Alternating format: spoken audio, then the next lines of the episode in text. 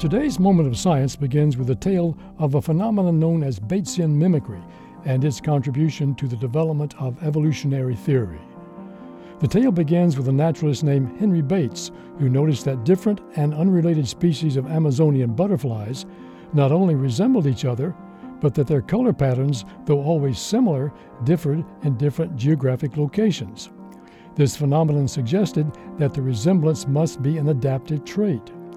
So Bates proposed that some animal and plant species that are palatable to predators over time evolved to mimic other animals and plants which are unpalatable, sometimes poisonous, to predators.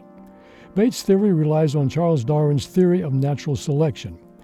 Batesian mimicry entails that if a predator tries to eat an unpalatable model butterfly, it will learn to avoid butterflies with that coloring, thus making mimicry advantageous to the mimic.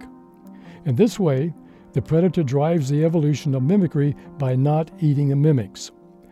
Batesian mimicry is interesting too because, in order for mimicry to be beneficial, there cannot be too many mimics.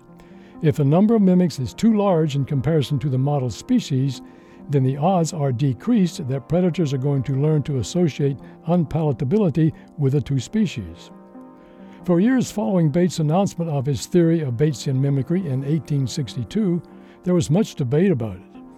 Critics challenged the notion that these species' similar appearances were evidence of natural selection. Today, studies of mimetic resemblance, such as coral snakes and scarlet king snakes, to name just one example, are recognized as strong evidence of natural selection at work. To learn how, tune in tomorrow. This moment of science comes from Indiana University. I'm Don Glass.